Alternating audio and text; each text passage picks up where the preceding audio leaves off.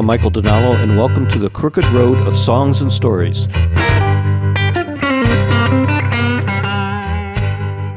Hello, everybody. I'm sitting here with my dear friend, Holly Harris, who I've known for longer than either of us probably care to think about. How are you, Holly? I'm fine, thanks. I'm fine. It was a double digit year, something like that. I want to say it's 88. Yeah. Yeah, yeah. and it was um, WMFO. Oh my goodness. My very first radio gig. I can remember this with incredible clarity. We had gone to see it was I was playing with Chuck Morris in the Sidewalk Band. Remember that? Of course I do. the cats. yeah, Yeah. yeah. We had gone to see Anson Funderburgh the night before at Johnny D's, Mm-hmm. and you were there, and you and Chuck sparked up a conversation, and you invited us on the radio the next morning, and that's how it happened. Fabulous. That's how because I didn't know you at that time. Chuck did, right. but I did not. You know, it's interesting. Back in those days, we could, you know, and MFO was was wonderful and easy uh, at Tufts University, but a lot of the radio stations in those days, when terrestrial radio was a happening thing more than it is today, you know, you could just drive up and come in, and it was wonderful to bring bands in. Yeah, we had such. It was easy access. Yeah, it was. Although parking was hard even Yeah, then. well, yeah, parking was hard, exactly. But uh, I remember that very well, and I remember seeing Chuck and you uh, again at night stage, you know, later on. Um, but Johnny D's was where it was at, and I think I actually lived down the street at that point, and I didn't have a, my daughter yet, and so I was living living right at um, Davis Square, so I could go to Tufts or I could go to Johnny D's or, or any of it. Jonathan Swift's, Ed Burke's. Ed Burke's. Oh, I went to Ed Burke's a lot. That was my favorite place in Yeah, town. Ed. Well, Ed knew what he was doing. Mm-hmm. Ed was um, Ed. It was friends and and you know hired incredible people, brought in so many musicians, you know that that people hadn't heard of, because he would take you know he'd sneak off and take periodic trips to Chicago and meet all these guys. And he was friends with the bouncers and he was friends with all these people. And in Kansas City you know he was not an easy guy to deal with sometimes I think in business. But as a friend he was a gem. He was, but he was also the fastest talker in the world. right right. He was a fast talker. He was. But uh, yeah, that was my favorite place to play. I mean, that stage was built on plywood and empty Budweiser cardboard boxes, and you know, if you stepped in the wrong spot, you kind of sunk down. And that's right but man, those were the golden days of Right. Boston. It, It- was, it at was. For blues, for yeah. blues, Harper's Ferry. Um, well, Ed, and then uh, Johnny D's. What am I missing? The Tam. Joe's, the Tam, Yep. Joe's place, the Tam O'Shanter. Um, um, uh, you know, um, oh my goodness. There, there was several others too. Jack's place had some great stuff. Right, and that was just Speakeasy, of course, Right. Speakeasy. Yeah, Speakeasy predates me coming to town Oh. because I moved here in '85. Okay, no, it was before that, and then of course they made a parking lot there on Norfolk Street. Right. But the speakeasy was speakeasy was great. You know, both Luther Johnsons came there. Luther Georgia Boy Johnson, so many people. Um, it was it was very special. I wasn't really actively in the scene. I was kind of new in town and, Mm-hmm. and graduate student, but. I would go there often. It was great. And then, you know, Jack's, I mean, it was just a wonderful place. Right. Oh, and the Cantab. Of course, the Cantab. Yeah, Yeah, the can- Cantab, right. Yeah. Which is still happening. What would be one of your favorite shows from any time period? I know that's Oh, boy. I, hmm. pick pick, pick a couple. Well, I can easily say BB King because I saw BB about 12, a dozen times. And what I, I not only did I love his music because he was the first blues that I ever heard. And and I heard BB when I was like 16 and I always say this I literally was in my living room and I felt like I was struck by a thunderbolt. And people say that and I was like what is this music? And my dad was a musician and he came home I said dad I know the music I love. I couldn't explain it. He brought me to an opera teacher. I go no no no no. That's not it. And my boyfriend's throwing stones at the church window, going, "When are you going to be done with those lessons?" But um, it was BB, and he was so gracious, and he would wait till each the last fan at the time was, was there. And I remember a memorable time in Santa Fe. I had, I think it was 1980. I don't know. I had driven cross country, and staying with some friends, and and um, it was outside of this beautiful amphitheater in, in Santa Fe. And, it, you know, a lot of people and he was there till the end i was i saw them saw him in lowell i saw him in israel with ron levy playing actually i mean like really incredible times he came to tufts Did you see BB when he played with Gatemouth Brown at the Berklee Performance Center? That was my first show when I, I came to school. don't think so because i really would have remembered Yeah. I totally would have remembered. No, but I got to introduce him on stage several times, twice at Newport. Oh wow. In Newport, it was just a highlight, right? So I got to introduce BB on stage, and I was ready to go on stage, and one part of the band saying. It's the BB King band, and the others. It's the BB King Orchestra, and they were. And I said, I'm going to ask BB. It, it, it was orchestra that day, you know. But um, Another memorable time was seeing Koko Taylor, also the most gracious female. And I'd met her several times, but here in Salem at um, the Salem Blues Festival, which there were like two, right? And Charlie Abel and Gary Swain put those together. Winter Island. Winter Island Blues Yeah. Festival. The Radio right. Kings played the Yeah. second year. Yes, you did. Yeah. Yes, you did. And and actually, a very young Derek Trucks was there. He was like seventeen. Pretty. It was amazing. I have a picture of my daughter being held in falling asleep in Carey Bell's arms. You know, and he only got up. He was like the grandpa, and he only got up when it was Tim, his turn to play. And then, you know, Bob Margolin was there, and Pinetop Perkins, and um, you know, oh, it was amazing. But Koko uh, said, "Yes, you can interview me if you come help me get dressed." I said, "Of course." So we were. I was in, you know, back at, at the hotel, and she's putting on her wig, and she had this sparkle dress, and she was cracking jokes. It was really spectacular. I saw Koko twice at Night Stage. Did you see um, Albert King? Were you at the Albert King show? At No, I was not. Albert I wish King, I was. Whistling Alex Moore, I saw there. Memphis Slim. Chuck Morris was at a lot of those. Yeah. and I would all hang on the back wall. Um, I saw Otis Rush Otis Rush. with Sugar Ray book backing him up. Yeah. Um, I saw Etta James there at least twice. Um, Yes, I can't, Etta James. I can't remember how many people I saw at Night Stage. Two memorable nights at Jonathan Swift's. But one was Roy Buchanan. That was that was unbelievable. And then, you know, he didn't live that past that next year. Um, but I saw was it Robert Cray, Johnny Clyde Copeland, and Albert Collins together at Jonathan Swift's. Oh, so the Showdown record. The showdown. Yes. Wow. Killer. That was a killer. What a small place for such a. Holy cow. Yeah, it was really good. I remember that. And another night there, and people will remember this. I was it was Buddy Guy and Junior Wells, and I I had just sort of come to town or gotten out to blues or something, and they were they were amazing. And then Buddy went who I have a whole nother Buddy story, but Buddy went out into the street with his guitar and stopped a bus, an MBTA bus, and got on and played a few riffs on the bus, and then came back in. It was brilliant. I know people are out there who, who were at that show. that was that was crazy, uh, uh, you know. But another crazy Buddy story. I, I was emceeing an event at the um, I don't know downtown at the a ballroom downtown. I was feeling very funny that night. I, I don't know. I was feeling kind of bloated and, and I'd had a drink in my hand. So I went into the bathroom. I was the MC. I went into the bathroom I put, you know, I'm leaving going, gee, well, everyone's like, you know, feeling it, it, everything hurts. And Buddy walks into the ladies' room. And I turn around, and there's Buddy Guy. And at that moment, I realized I was going to be a mom.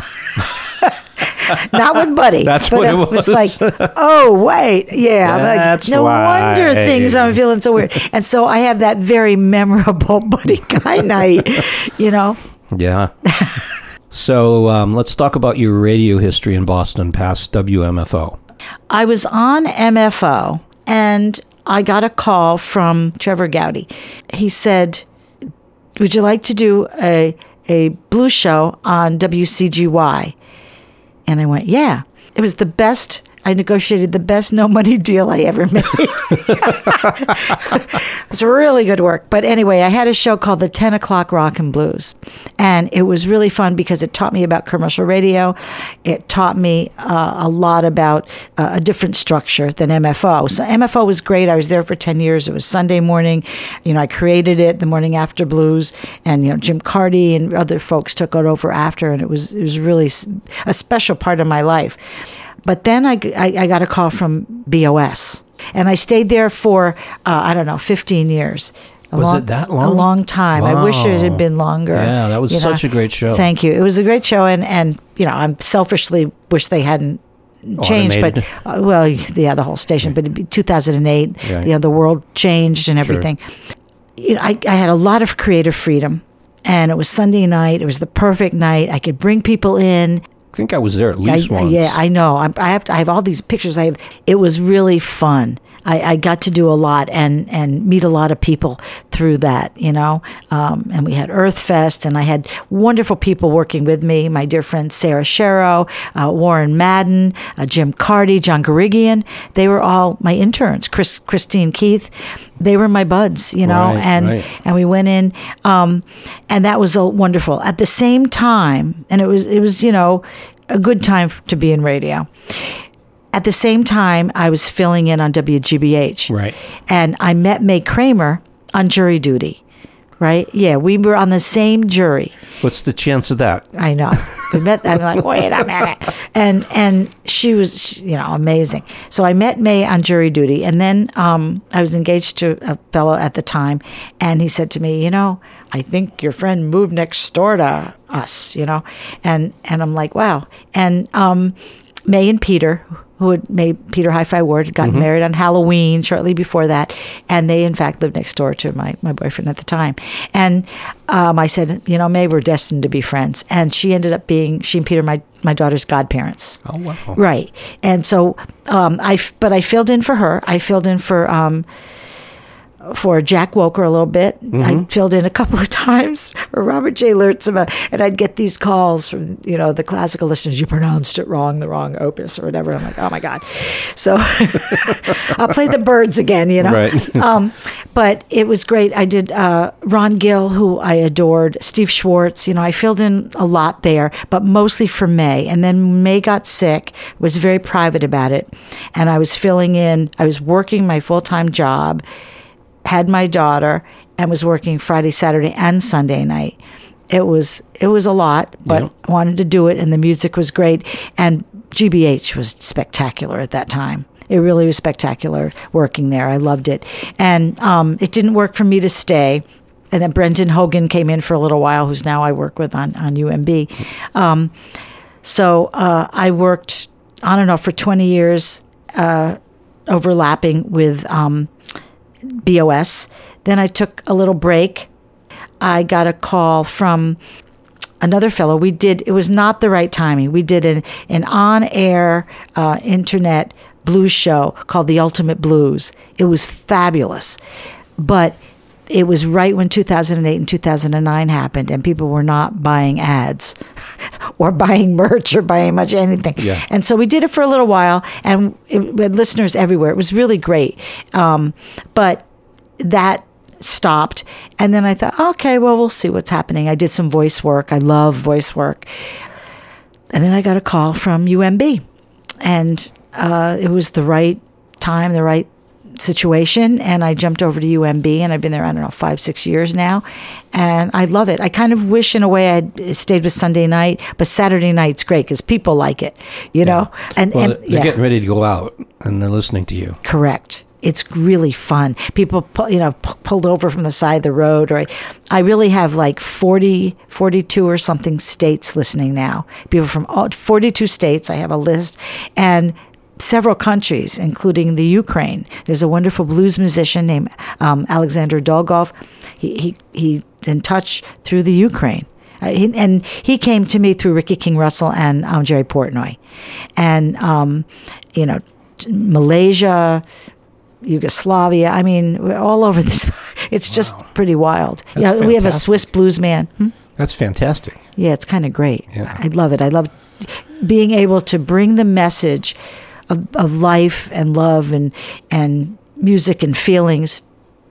It's universal to the world. And if I have three hours to just spread that joy or evoke some emotion, I'm happy to do it. And you do such a wonderful job at it. Thank you. really, really Thank do. you. Thank you. know. I love it. I really love it. Well, the It- passion comes through. You know, Thanks. you in any anything you do, anything anybody does, if they're passionate and they love what they do, it's going to show in whatever. Yeah, I, I believe that, and you know, it's you put in the work. Like I have a box over here, and like, oh, uh, tonight, you know, uh, Tuesday night. Wow, I want to hear some uh, Michael Dinallo, or I want to hear uh, Freddie King, and I'll put that in the box because I won't remember it all by Saturday.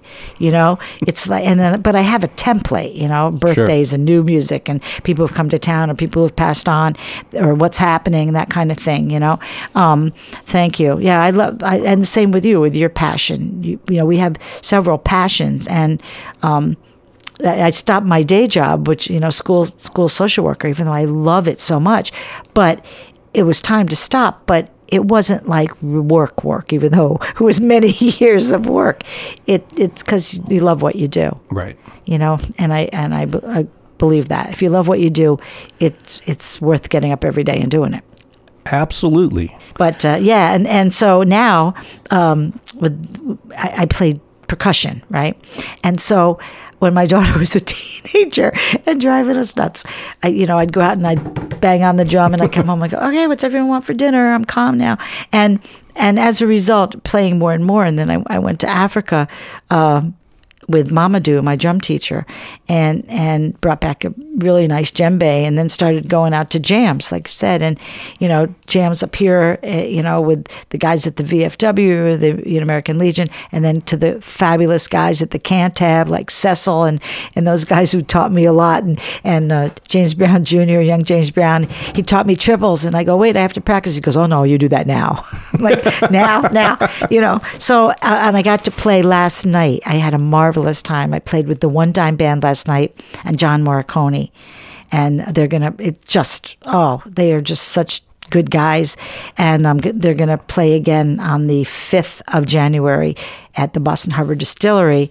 Uh, part of the send off for the Blue Society down to Memphis. So are you going to go to Memphis? Absolutely. All right. Yeah. silly question, I guess. Yeah, no, I'm no, no. It isn't silly. I, I, I didn't go last year because they moved it from January to May, and it was still kind of risky, you know. And it was like the BMW, the, not BMW, yeah, bus, well, the Blues Music Awards, and all of it was at once, and there were a lot of people from all over the world. And I thought, you know, I'm going to wait a year, and it, you know how Memphis is. It's cold in in the January, but I'm going this year, and. uh Where do they hold them? There's a series of you know the venues. So you get a lanyard you know uh, like there's the orpheum is for the big finals. The orpheum up up the street there on main street is for the big finals next to the uh, blues foundation i think near there. But um, they have uh, you know bb's club and um, the, the, the rum boogie and a whole host of them along beale street you know, and there's one down, a couple down at the end, and you just kind of go from one to the other. And they have this whole list, and, and they have, you know, you're playing at this time. And, and then different people have little parties, like the Northwest Blues Society had a party, and, and this one had a little party, and you go meet all these people. And then they have like a speed dating, but it's not speed dating. It's a, it's a, you know, a breakfast where different bands and who are competing meet the judges or meet people and give you the, you know a CD or talk about their band and it's really nice. It's really nice. So, and there's a jam too. Oh, of course, there always is. There's a right? jam, yeah. You know, so it, it's fun, and then it, it's a lot of fun. I have friends down there and family actually too, and um, and then I think we'll go down to uh, Clarksdale. I, I love going to Clarksdale, so uh, we'll go down to Clarksdale for a couple of days and maybe do a little recording with Little Joe Ayers. There you go. Yeah, that might we might do a little. Meh, we'll see. We're trying to get that together. You know. That'd be pretty cool. Yeah, I think so. Yeah. So, um, you know, it all it all kind of is a big circle about radio, but um, yeah, I'm I'm happy with the UMB. It's a great place to be these days, especially for Americana. Yeah, no, right. For Americana, it really is. A matter of fact, on the 7th of January, I said the, the 5th is the uh, send off, but the 7th, they're having a memorial tribute to Dick Pleasants, who was both on GBH for many years and UMB, and they're having that at the Somerville Theater. And um, I'm so glad it's in his in his honor and Oh, memory. man. He was a doll. I can't go because it's a Saturday night. But Dick, Dick was so important to me as a f- as a, a musical mentor, and then he became a dear friend. You know, I remember listening to him on um, GBH Yeah. and astounded at his knowledge, and then. You know, when he passed away, I was like thinking back to myself about all that time I had spent because I he, he had me come on quite a few times and just sit there and talk with him and spin records on GBH and then when he went to UMB that carried over. But I was thinking about his time at um, GBH and not to take away from all the other shows that were happening on Saturday because there's a lot of great stuff that happened on Saturday with John Funky and and, Yeah. and and Lost Highway and you know and all that stuff. But GBH on Saturdays was magical because Yeah. you had you started with Dick, then you had the uh, then uh, Celtic uh, Sojourn, and then Prairie Home Companion, and then Mai, and then Jack Wolker. That's I mean. God. so. But Dick was always amazing. Yeah, when he went to um, UMB, that was when I was I was actually spending a lot of time there because I got to know Marilyn real well and and um and uh, Brian UMB. and and Dave. You know, this is early. Dave two- yeah, this is the early 2000s. You know, I was, Barrence and I would go there and do member concerts. God, we did one in. Newburyport. We Right. we um we played on air. Dick had me come on the morning show and do you know your top ten desert discs and that kind of stuff. You know, that that was like a it was a real magical period for me in Good. in, Oh, in- wow. with UMB. It was early two thousands. Wow. Yeah, a lot has changed since then. It's the you know fifty year construction project over Right. there. But yes, yes, it's great. I mean, we have a great group now with you know Patty and Jay are at the helm, and you know Saturday with uh, Alberto. I mean, it's really really good. Oh, I'm not trying to take No, anything away no, from but, now, but, but, Dick, you that was very special. Yeah, that that time, for, that uh, more, more more more so talking about that time period for, For you, me. yeah. You know, that's when I was the Radio Kings had dissolved, and I was So going to the next thing, which was with Barrence and the Mercy Brothers and Alastair Moock, and I was getting into producing, you know, and right. it was natural outlet for so much of the stuff I was doing. You right, know, absolutely. And Barron's is just incredible too. well, Holly, this has been great. I know. I'm very excited. I, I, you know, I'm I'm curious about what you're doing with the podcast. I'm talking to my friends. I love it. I want other people in the world to experience what I've experienced with my friends. And I'm talking to people who I feel close to, you know, and who I have a musical history with. I've gotten to the point where I'm just trying to document things because it's important that Thank you. people know about this stuff because it's going to go into the netherworld, you know, if it doesn't get documented. Thank you, because you know, I, can't, one person can't do it all, but there are so many things like with the sidemen or the DJs or the, you know, people are passing away, and it's really I agree with you. It's so important. Oh, so This is wonderful. I mean, you're doing such good, good stuff. I'm, I'm really excited, and I'm, I'm so thrilled that you selected me to come talk to. You know, I I want this music to continue. Well, thank you so much, Holly. I appreciate it. You're welcome. Thanks so much. Thanks, Michael. Thanks for coming over here, and and I'll keep spinning the blues. Thank you. I hope you enjoyed my conversation with Holly Harris, and I'll catch you next time on the crooked road of songs and stories.